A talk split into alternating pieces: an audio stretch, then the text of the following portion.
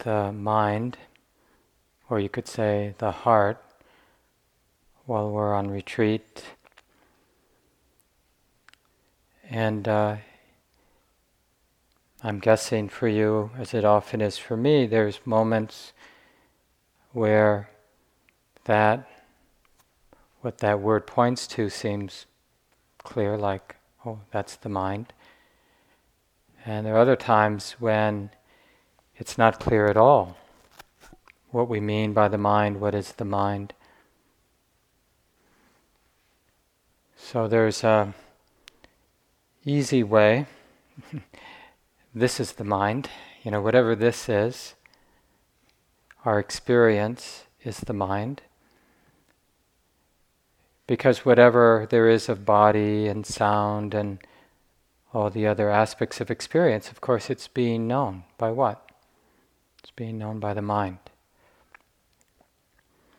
And fortunately, we don't have to understand the mind in some metaphysical way. That understanding isn't what leads to liberation.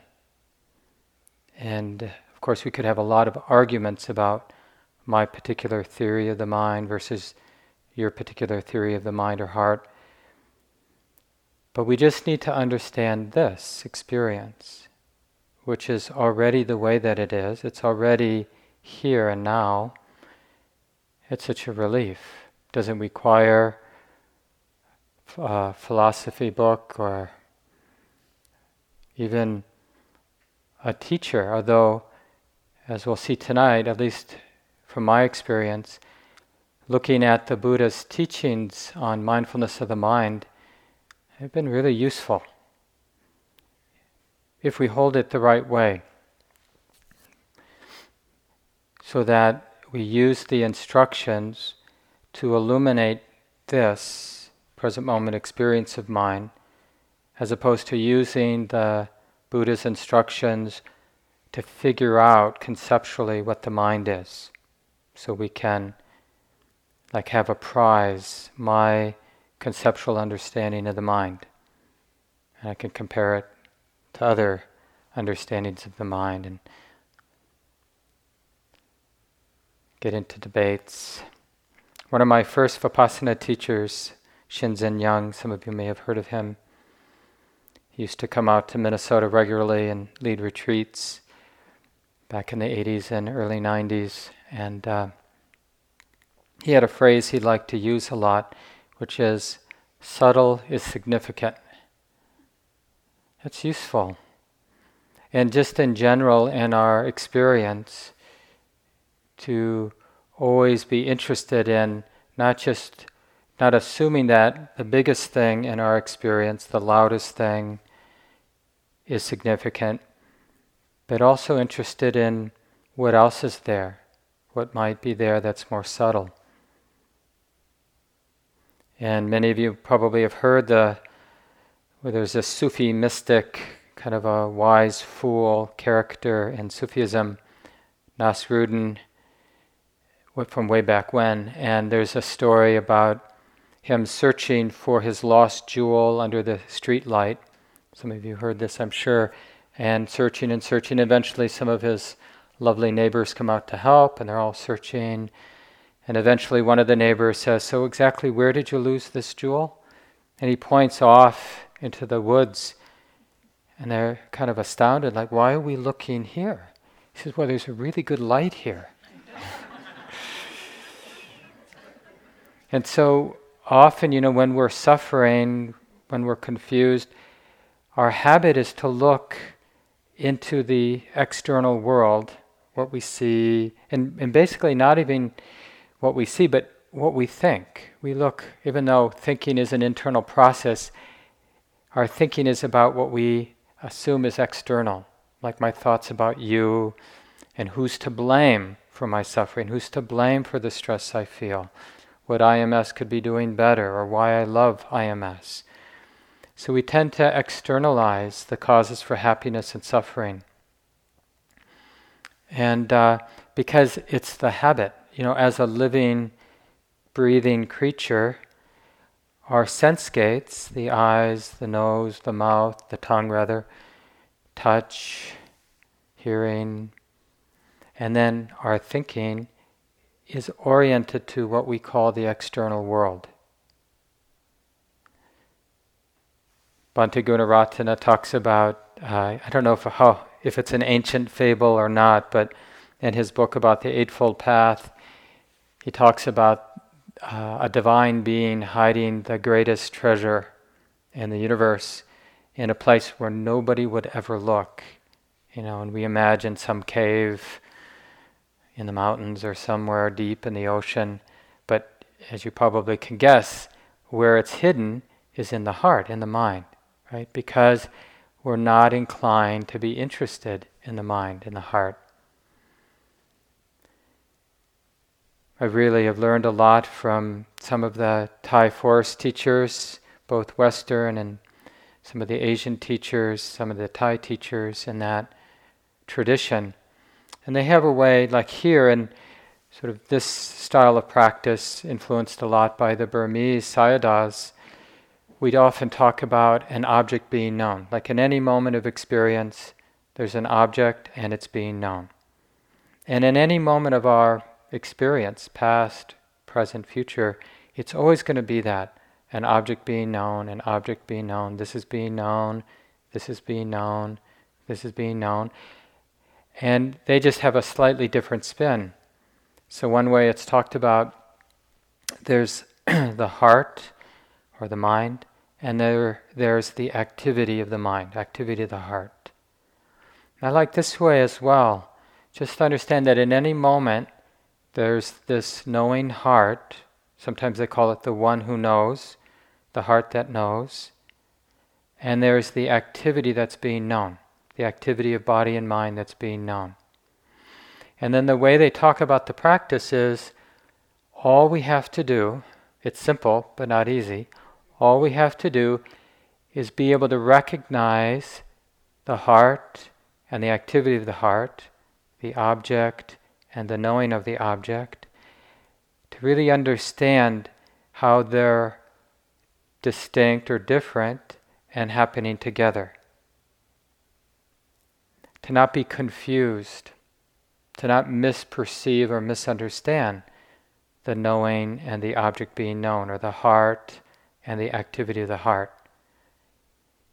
So, and, and of course, again, that's all here, right? Whatever that heart is, and whatever the activity of the heart is, or whatever knowing is, and the objects that are being known, it has to be this. What else could it be? So it's just clarifying this experience, object being known, objects being known, heart and activity of the heart. Doesn't that make it feel a slightly more doable, what we are doing here on retreat? It's like the laboratory's right here, it's all set up, you know, for our investigation. And we're just, you know, in terms of whatever this is, all we have to do initially, I mean, ultimately, is just understand, just dividing it or just seeing it in these two ways. Sometimes the heart, several times in the Pali Canon, that heart, that knowing is, that aspect of the mind is talked about as a mirror, right? That, so there's the mirror, and then there's what the mirror is reflecting. What the mirror is reflecting is the activity of the heart or the objects that are being known, but there's also the mirror. Another image that's used more, you know, in, in our sort of Western Buddhist circles sometimes is space, the space of the mind, the space of the heart, or the space of awareness. So we have some, of course, imperfect metaphors that point to like there's the space of the mind, the heart, and then there's what's happening in the space.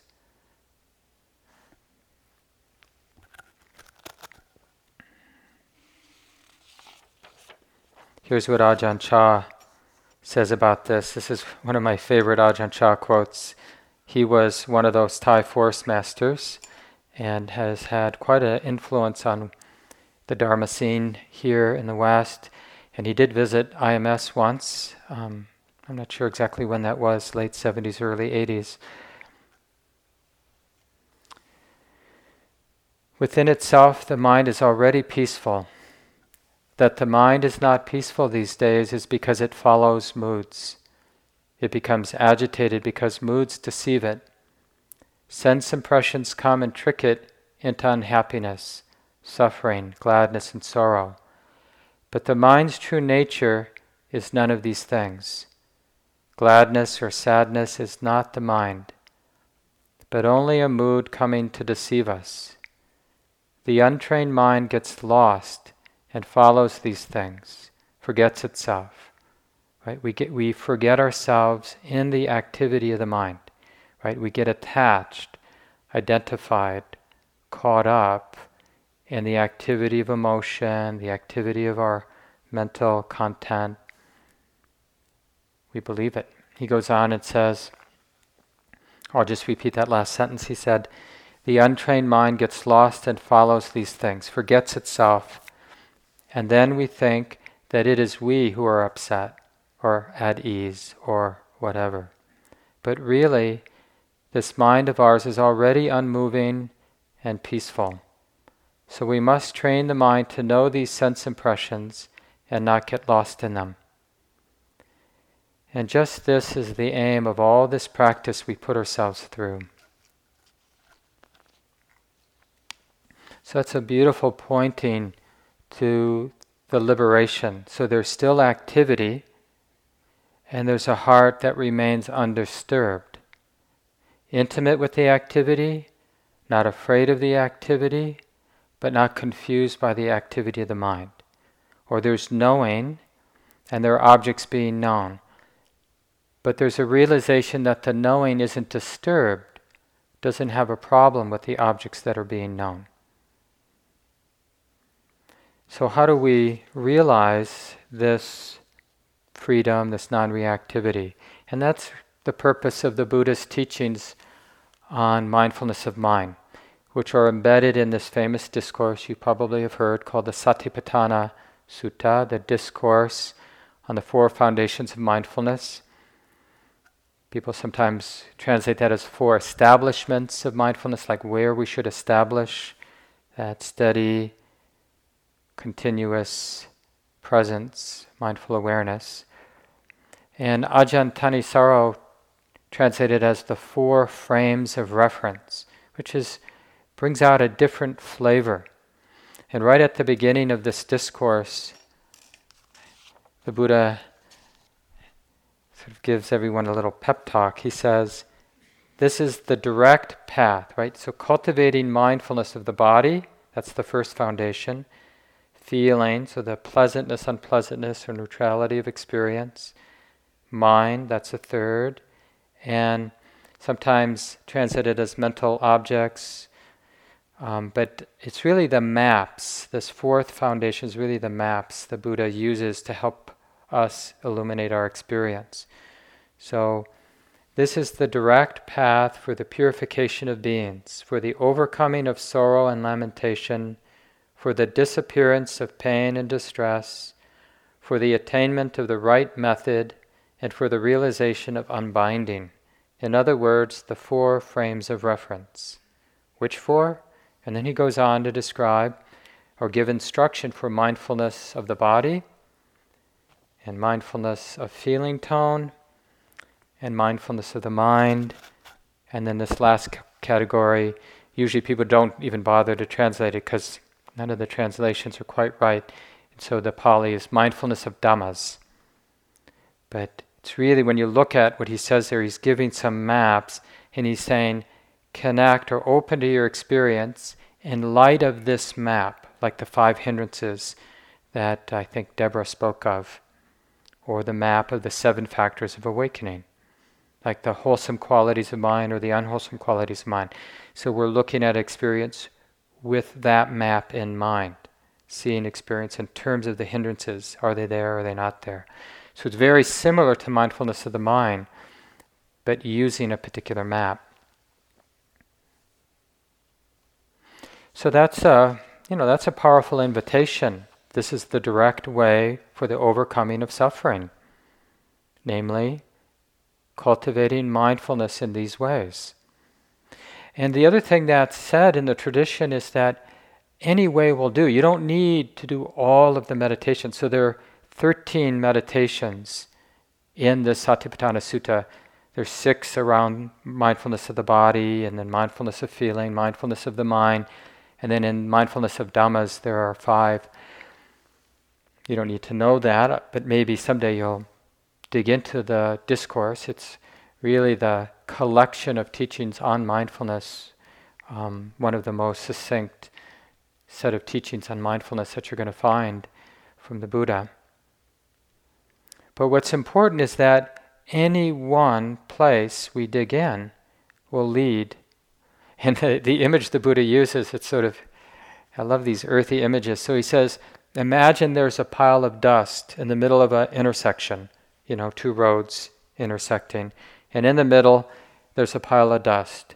And he says, it doesn't matter if a chariot comes from the east or from the south or from the north or from the west, that pile of dust is going to be dispersed. And so the pile of dust is like all of the tendencies towards suffering greed, anger, and delusion, all the ways the heart gets defiled or gets corrupted, gets confused. Doesn't matter which one we cultivate. And all the way through, with all these 13 meditations, and we'll be looking more specifically at the mindfulness of the mind tonight, the Buddha is teaching two things what to pay attention to and how to pay attention. And this is useful to know because you know if if we don't if we don't have a sense of what's relevant or what's predominant or if we don't have a sense of how to understand, how to connect with the present moment, we can spend a lot of time thinking we're mindful, but not really learning very much. In the tradition, there's a big deal about those who awaken because of the benefit of having teachings from a wise, already awake person, like we can't be Buddhas because we still have the teachings of a Buddha. And by definition, a Buddha is someone who awakens without those teachings. And they also have the kind of personality that allows them to articulate their awakening so that it's helpful for other people. So it's sort of a technical title. If you have full awakening, uproot greed, anger, delusion from your mind without any help from good teachings, and you have a personality, this sort of personality skills that allow you to talk about what just happened to you in a way that really helps other people do the same thing, and then you get to be a Buddha.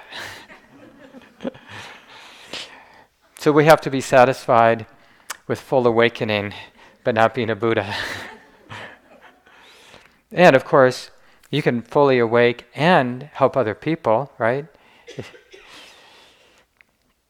So here, the Buddha is telling us what to pay attention to and how to pay attention. So now we're just going to look at this third foundation, mindfulness of the mind, and how by learning better and better what to pay attention to and how we pay attention, we're going to do two things. We're going to purify the mind, and we're going to purify how the mind understands the activity of mind. So we're going to purify the activity of the mind, and we're going to purify the mind in a sense as well.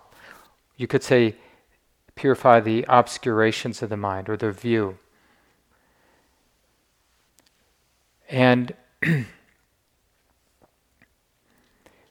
the way the Buddha sets this up, the, this really speaks to the how um, even though in some styles of practice, like concentration practice, samatha practice, we'll have a very exclusive attention or exclusive object for our attention. Like we'll just come back to the tip of the nostrils, and basically we're not interested in anything else but that experience. Or like when you do loving kindness, we're really giving ourselves to the repetition of the phrase, the meaning of the words, the image of the person or the group of people that we're radiating that love toward. And, and we're not allowing the mind to go other places right now because this is the object. But in Vipassana practice, insight meditation, even though we uh, will have an object that's being known, that awareness, like by definition, insight meditation, we have to see the relatedness. This is why we emphasize so much the continuity of awareness.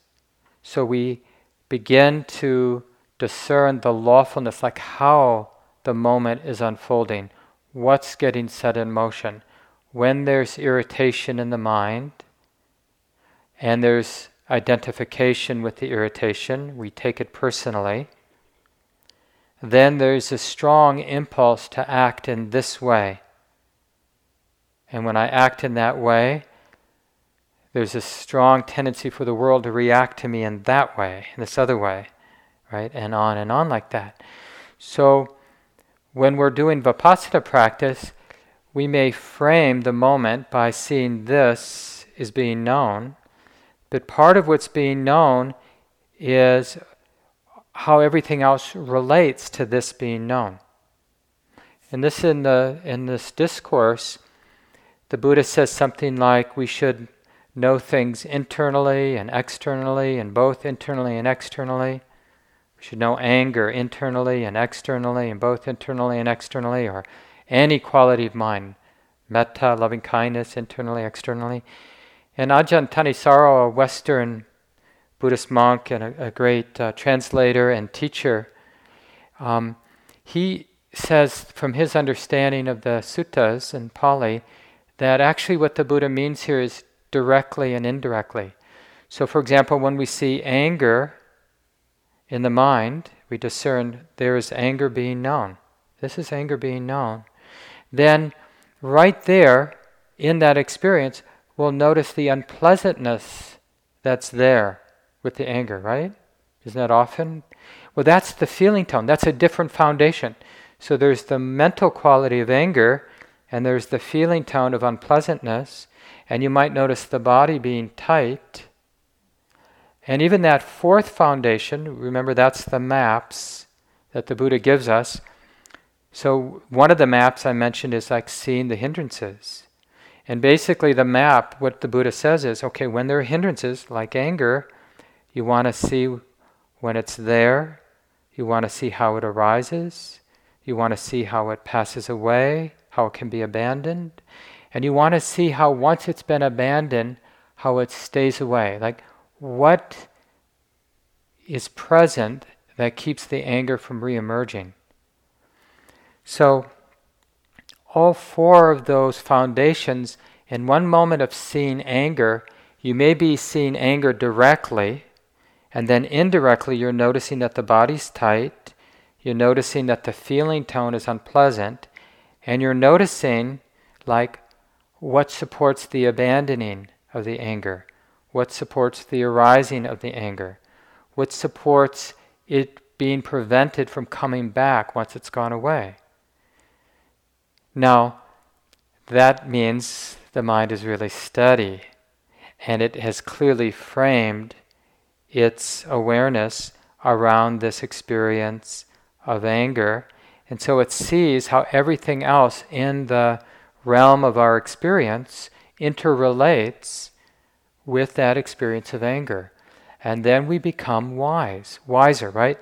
Because now in the mind stream is having understood what we didn't understand before about anger. And now we have a different, as the mind stream continues, there's some wisdom there that wasn't there previously. Like we know it hurts, for example. So the next time we're getting close to becoming angry, the memory that it feels unpleasant is going to be really informative. You sure you want to go there?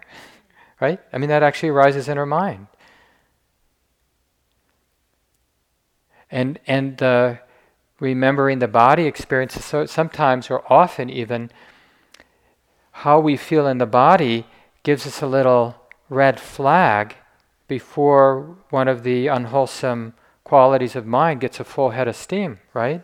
We start noticing this is one of the advantages of being physically relaxed is that when a defilement, a mental torment comes in, like greed or aversion, restlessness, dullness, doubt, when one of those come in, we might notice at first that the body's getting a little contracted. And that might, okay, honey, how's the mind? What's happening in the mind? What, what can be known in the mind? What qualities are present? Wakes us up. So I like this um, because it's always felt intuitively right for me that awareness should be inclusive. And how to um, how to bring together how so much of our, of our instructions are asking us to direct the attention or to recognize particular aspects of experience. But just because we're framing the awareness around an experience doesn't mean we're excluding everything else that's arising in the present moment. Like in the same way, you can look at me right now, but you can peripherally be aware visually of all the other visual impressions that are contacting the eye, right? It doesn't have to be one or the other.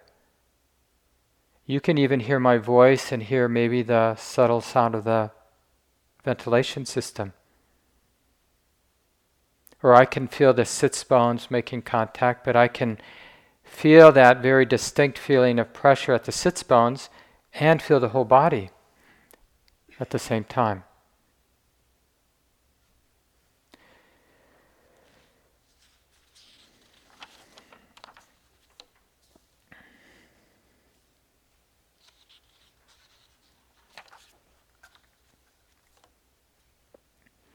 So let's get into this particular section where the Buddha talks about mindfulness of mind.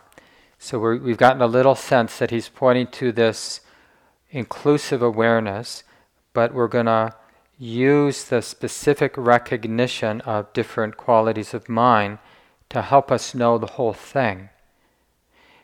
Right? So by knowing, being able to recognize the difference between anger and loving kindness and greed and generosity and renunciation and clarity and delusion, you know, to be able to notice the difference, it's really helpful that, oh yeah, this is sloth and torpor. So being able to connect. But then we use that recognition to connect with this. And remember, we can tell right now, we can confirm this right now, that when we connect with the present moment, this experience of body mind right now, is it it's just one thing, right?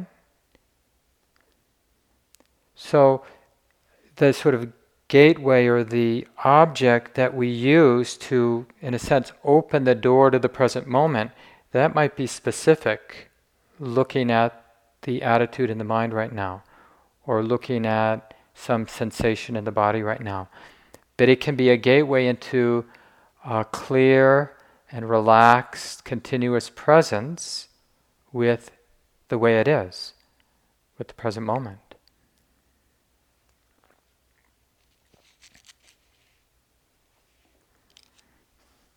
And the other thing that in the sutta you'll see in this discourse, the Buddha is emphasizing the wholesome qualities just as much as the unwholesome.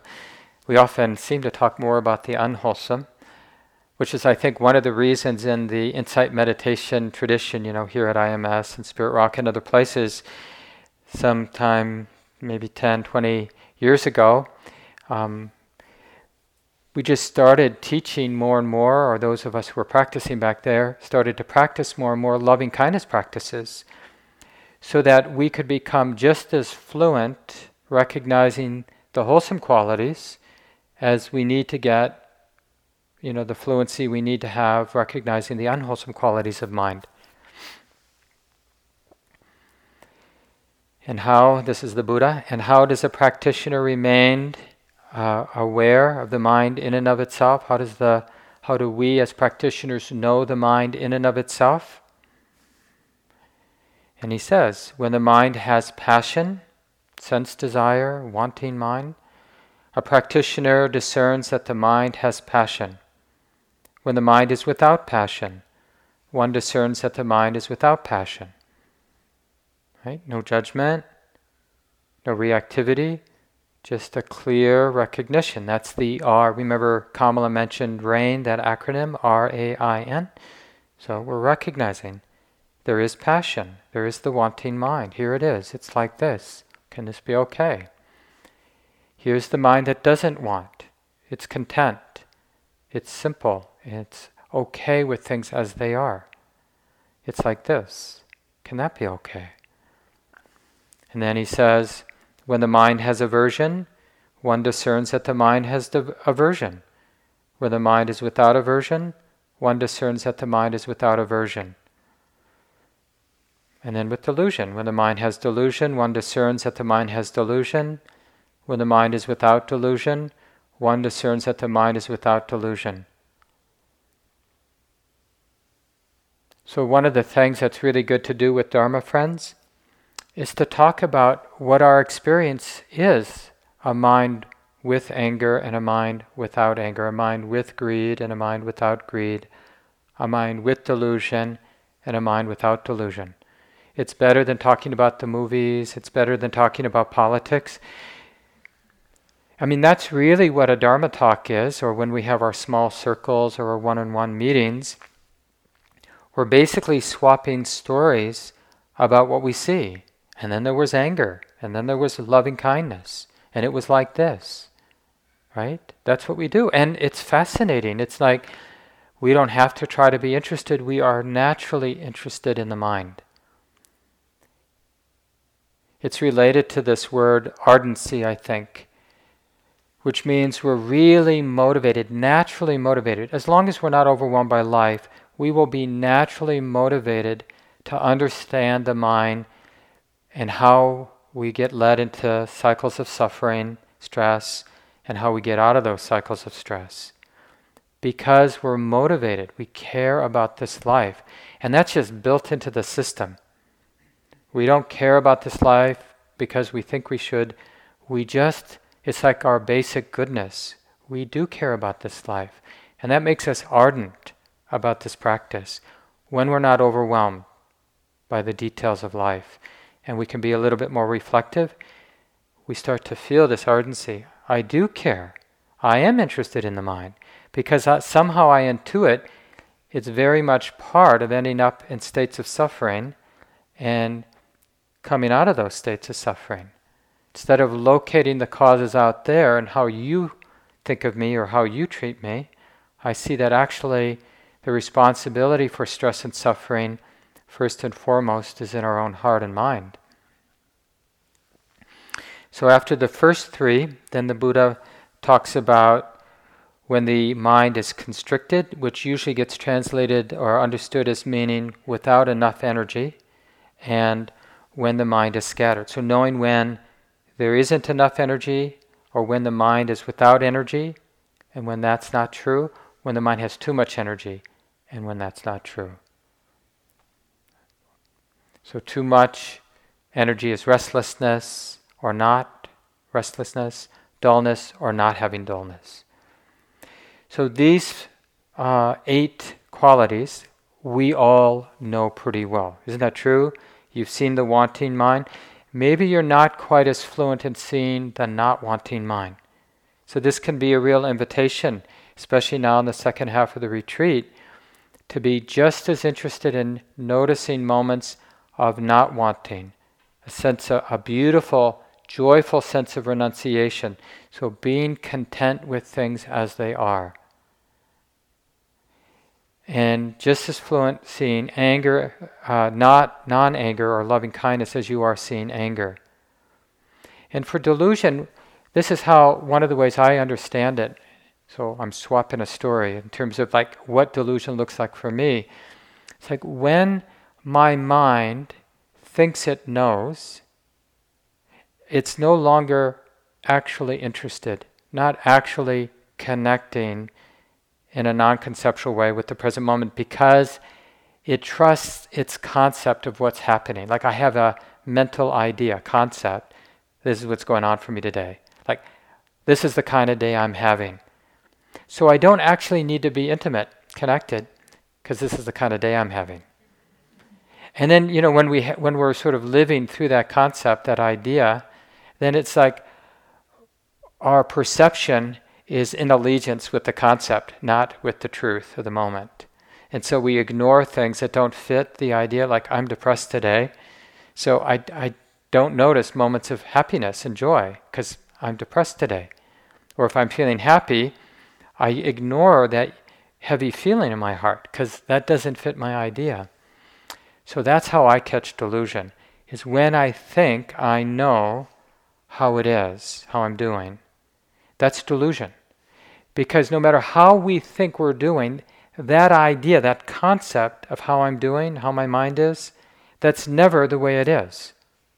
The concept is never the way it is. And one teacher, I forget who it was, said it's like in the same way that a menu is never the same as eating the food.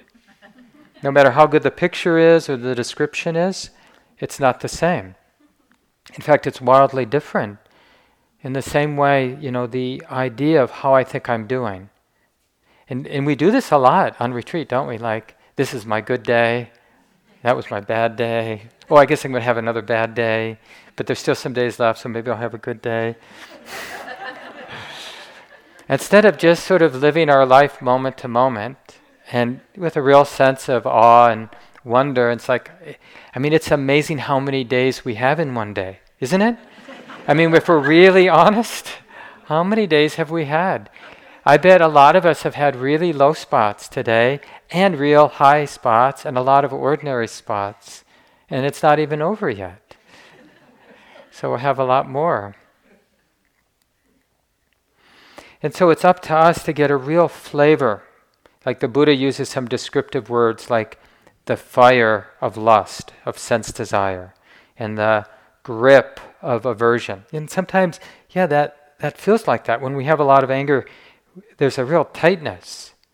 And when we have a lot of desire, it's kind of a leaning forward, uh, uh, sort of the promise that's never kept, like if only, we sort of moving forward. And the net of delusion, right? It's sort of that confusion, or it's a, it imprisons us. Like when I think this is the kind of day I'm having, it's a net. It's like I'm imprisoned by that idea. I'm no longer alive. In fact, the Buddha says this, it's in the Dhammapada. You know, the heedless, those who have given up on being mindful, are as if already dead. Being heedful, mindful, uh, is the path to the deathless. Being heedless, one is as if already dead. And it's true, like when we have this idea, and you, we, we don't notice it in ourselves, but we do notice it in other people, a kind of sense of them being ossified, like stuck in their ways, because they've defined everything. They defined us. Every time we meet them, they're not meeting us, they're meeting their idea of us. Have you had that feeling sometimes when you're with people? And we get that like we come to IMS and it's like we're here relating to our idea of IMS and our idea of what it's like to be on retreat. So we have to be careful about getting ossified in that way. And that's that delusion. Buddhadasa has another way of talking about these three poisons of greed, anger, and delusion. He says lust is a pulling in, anger is a pushing away, and delusion is running in circles. Ajahn Buddhadasa is a famous Thai um, Buddhist monk um, who died maybe 20 or so years ago.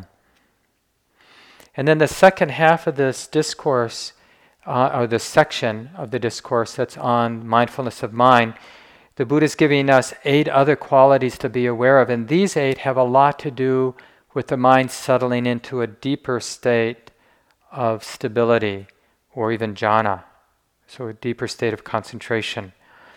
But even though we're doing more of a wisdom practice here, there will be moments for some of you, maybe hopefully all of us to some degree, where our mind naturally settles in. And you'll notice some flavor of these qualities. So I'll just go through them quickly. So the Buddha says when the mind is enlarged. That's how Ajahn Thanissaro translate it, translates it. Some teachers translate that, or um, translators translate that as great. So when the mind is great or enlarged, one discerns that the mind is great. And when the mind is narrow, one discerns it's narrow. So, one way uh, somebody described this that made sense to me is a great mind, an enlarged mind, is a mind that is not imprisoned by its liking and disliking.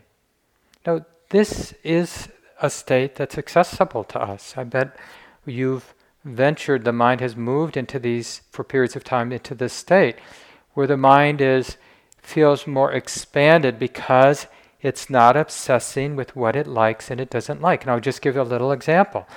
Like if we're sitting and there's something that's irritating us, maybe an, a tickle or somebody breathing loudly or whatever it might be, and the mind could be obsessing with what it likes and doesn't like, right? And that's a very narrow mind. And then you might make peace with that at some point in the middle of the set, like, it's just what it is. It's just hearing.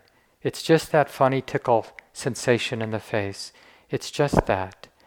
And it like a bubble pops, and now all of a sudden the mind is enlarged. It's great. It's exalted in a way, in the sense that it's not imprisoned by its habit, its obsessive habit of liking and disliking. So this is like considered in the tradition one step toward a deeper state of concentration to get some distance from obs- the obsess- obsession with liking and disliking. That's a pretty mundane, unhappy state when our mind is caught in its likings and dislikings. You know, we get it like something comes to mind about what happens when we get home, and we can spin for a while. And if we get lucky, we'll, we'll sort of like come up from drowning in it, and we'll look around for a second before we get pulled back in, and we'll realize this is really hard to bear. And then we get pulled back in, right? But that's a moment of clarity. It's actually to be appreciated, even though it's really unpleasant to recognize that being obsessed with liking and disliking is unpleasant. It's really good to see that, to acknowledge that clearly until it's gone. So that's the first. And then the next quality we can get to know. And now we're going into deeper states of concentration. So one, the, uh, when the mind is surpassed, one discerns that it is surpassed. When the mind is unsurpassed, the one, one discerns that it's unsurpassed. So the way I understand this, and the way um, other teachers and translators understand this, is and this is part of, for some of you who've done jhana retreats, you might have gotten this instruction, but when the mind settles into a deeper state of concentration or absorption, then one of the things that naturally can arise in that state is one, how stable it is, but two, just noticing how it could even be better. Right? So, for example, some of states of concentration we get in, there's a lot of joy, and that joy can be have sort of a strong movement quality to it, rapturous quality to it. And so the earlier sort of the first stages of um, concentration have more of that flavor to them, lots of joy. And uh, so there, the mind is in that experience, held in that experience, and whatever wisdom is there is recognizing this could be a little quieter, you know, a little bit less voltage a little bit more ah would be better than the ah, right? So that mind can be surpassed. So if we are mindful of the mind and this is what's happening to our mind, then that mindfulness of the mind would recognize this mind can be surpassed. It hasn't settled as deeply as it can settle. It could still settle more. Or this mind can't settle anymore. This mind is as settled as a mind gets. And then the, the next is the word they use is concentrated. So discern when the mind is concentrated, when it's not concentrated. And here, one way to understand it is is that deep settledness of mind happening on its own? Or is there some maintenance going on to sustain that deep state of quiet. I don't know if that's what the Buddha meant, but I, that's, that's what I've read, and somewhat from my own experience. I know the difference between when the mind settles, and part of that experience of settledness, absorption, is that it has its own integrity. It's like going to happen for as long as it's going to happen, and then it's over when it's over. And so there's nobody doing anything to maintain it. So if there's if in that moment of mindfulness you observe that the mind there's some sense of the mind maintaining doing something to maintain the quiet, then you know this is not a concentrated mind. And when it's all happening on its own, has its own integrity, coherence, and you know, okay, this mind is stable like that. And then the last is liberated, knowing the mind as liberated, meaning free from greed, anger, and delusion, no greed, or not liberated. And this uh, could refer to being fully awake, or it just might mean that uh, in the deeper, the sort of most refined state of absorption, the mind settles even beyond pleasant and unpleasant. So it's talked about more as a and you, you will feel this just even in an imperfectly absorbed mind. You'll notice this flavor of stillness and peace that has more of a, you wouldn't necessarily call it pleasant, it's more cool and peaceful and still and quiet. It's so quiet that the mind doesn't even care about pleasant or unpleasant. That's why it's so quiet. It's like forgotten its obsession with wanting nice things. It's willing just to be quiet. So you get a taste of the mind free of greed, anger, and delusion when the mind is really concentrated because the defilements, you know, greed, anger, delusion, are, have profoundly retreated from the mind. So the mind is temporarily free. That's why concentrated states are so helpful and healing to touch into those places.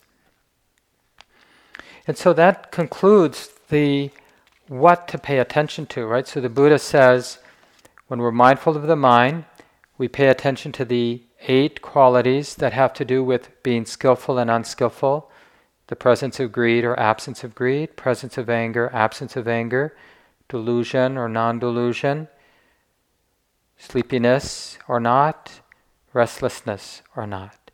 And when you're doing concentration practice or when your mind naturally settles into more quiet states, is it enlarged or not enlarged? Still obsessed with liking and disliking or free from that? You know, is it surpassed or unsurpassed? Concentrated, happening on its own, or still doing something to maintain the concentration? Free of greed, anger, and delusion, or the mind still subtly uh, noticing and attracted to pleasant or not.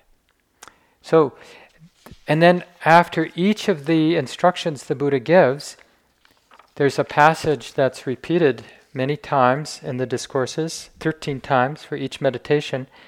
And um, this is where the Buddha talks about how to practice. Now, you, we all have been hearing a lot of this in our instructions and in the Dharma talks already.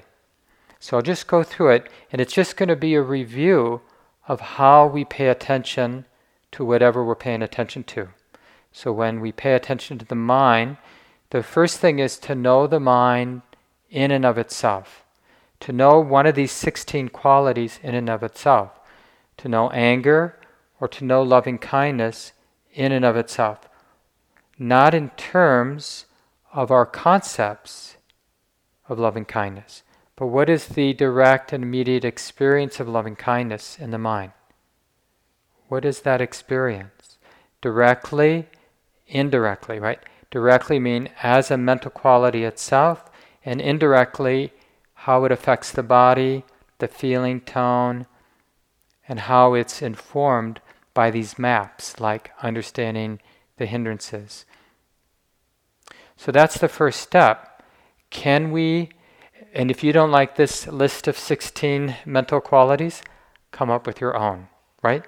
Because what matters is that we have a fluency so we can recognize the mental qualities that are there. We can know the mind.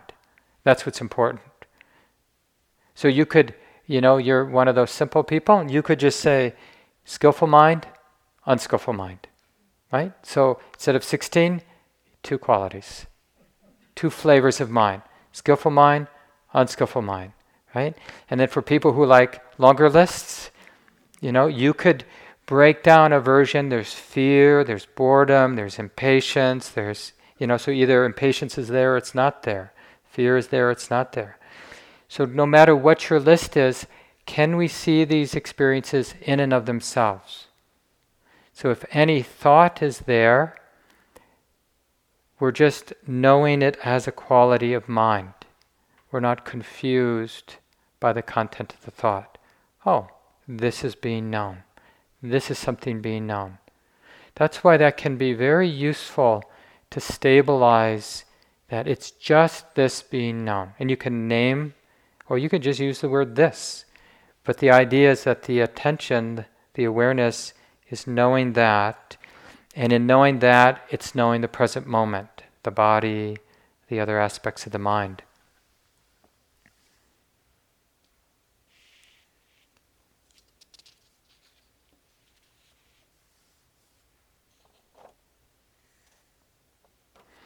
And then the second, so first the Buddha says, knowing the mind in and of itself. Then he says, knowing what is arising and what's passing in the mind, in, right? Internally, externally, both internally, externally, or directly, indirectly, both directly and indirectly. So now, because we are able to recognize how the mind is in any moment, and we're allowing it. We're not needing it to be different. We're seeing it as it is. Then we can start doing the work of insight, vipassana. Because now there can be a continuity and we're noticing that things are coming and going. Right? So if we're noticing things are coming and going, that means the mindful awareness is being sustained.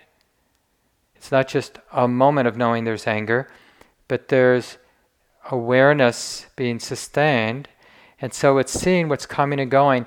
And basically, if there's identification with the anger, it's noticing what's getting set in motion. Trouble. And if there's non identification, then it's seeing what's getting set in motion, like the abandonment, probably. Because if we're not identified, it won't be long before the anger dissipates and maybe even disappears, falls out of the mind. So the Buddha says first we need to be able to see mental objects, mental experiences in and of themselves, and then we tune into things coming and going. So now this is the dynamic process of mind, an awareness of the dynamic process of mind, and the interdependence, and what's getting set in motion. And this is an interesting quote from Ajahn Thanissaro about, because it, it sort of challenges this idea we hear sometimes of non interfering awareness. And it's a useful instruction, but it's not quite uh, right either, it's, or it's not complete, maybe is a better way of saying it. So he says, in terms of this second stage in practice, where we're noticing what's arising, what's ceasing, what's coming and going, he says this means actively getting engaged and maximizing skillful mental qualities and minimizing unskillful ones. Now I know, be careful with that, because then it's going to seem like, okay, I got to fix this mind, right? But if we're paying attention to what's coming and going, we learn very quickly that me getting in there and fixing things is definitely going to be the cause for getting tight. And then judging myself, and then having a lot of doubt about whether I know what I'm doing, you know, and then on and on. Hell. So just because we want to learn how to be skillful and learn what's unskillful doesn't mean that we go in with a heavy hand. And the interesting thing we've all been learning is what a powerful intervention it is to see things as they are. Seeing anger and seeing what gets set in motion is a powerful intervention. We may not need to do much more than see clearly. And when the mindfulness is strong, that actually is enough. He likens this to just as you learn about eggs by trying to cook with them, gathering experience from your successes and failures in attempting increasingly difficult dishes, right? Now, the interesting thing is this understanding leads naturally to the third stage, where we begin to understand more and more that the lighter the intervention, the more skillful the intervention. Right? And this is this describes our whole course in practice. You know, it's all about right effort. And you know, first we're totally oblivious that we have un- unskillful states in the mind, and then we start becoming more sensitive and we notice the delusion and we notice the anger and we notice the greed and hopefully some of the wholesome qualities as well. But we tend to overgrasp, really want to hold on to the nice stuff, and definitely want to get rid of the bad stuff, the unpleasant stuff. And it just makes things worse, that reaction. So we, just because we're sensitive, and we learn through trial and error, lighter touch. And the nth degree is mindfulness, this wisdom awareness, is what we trust. So that last instruction, so the first one is see the mind in and of itself. Then the second is see what's coming and going, see what's unfolding, seeing what's getting set in motion. Understand it in terms of what's skillful, like is suffering getting set in motion, stress getting set in motion, or is release getting set in motion? And then the third stage, I really like this translation here.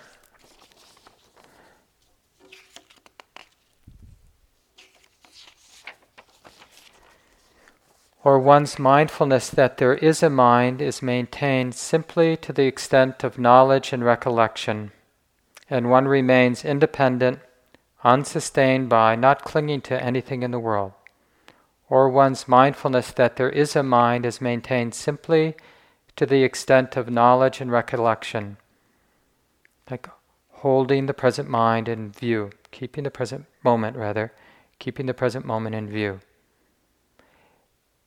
But not trying to do anything else. So it's, it's basically those moments when mindfulness has its own momentum and we're just letting that wisdom awareness do the work just trusting it when we can do that. And if when that isn't there isn't that momentum, then we're back into seeing what's coming and going and seeing what's sort of polluting the mind, like what's weighing down the mind. And practicing seeing that, like framing our awareness around that defilement. Not to get rid of it, but to understand it. Right? So the, the whole thrust of the practice is understanding not controlling, understanding the mind.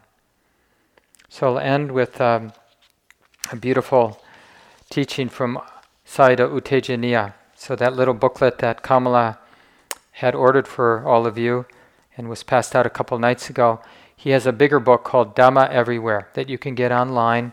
And in that book, once you're back at home, you can go to the website and you can get your own electronic copy of that book, Dhamma Everywhere. And there's this quote in that book Because the mind is covered by the defilements, we are unable to see Dhamma or to understand nature as it is. Whatever is happening in the present moment is nature, is Dhamma. Even defilements become Dhamma, become nature. Nature is arising, knowing is arising, and awareness is arising. Object in mind, object in mind. In nature, there is nobody there. Nature is not us, not them, not other. Nature is just nature. Dhamma is ever present, and there is Dhamma talk everywhere. Nature is always teaching us Dhamma, but we are unable to hear. If we can see nature as it really is, the mind is free. So let's just sit for a few seconds, let go of the words.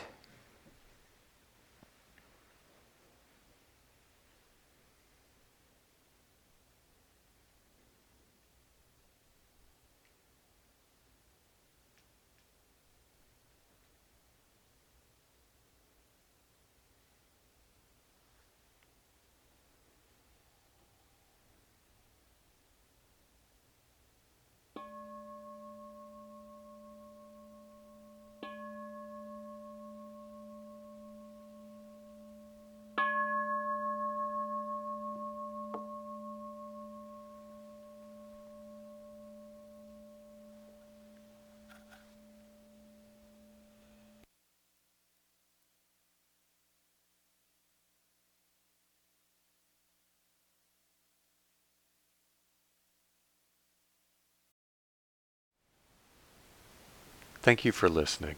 To learn how you can support the teachers and Dharma Seed, please visit dharmaseed.org slash donate.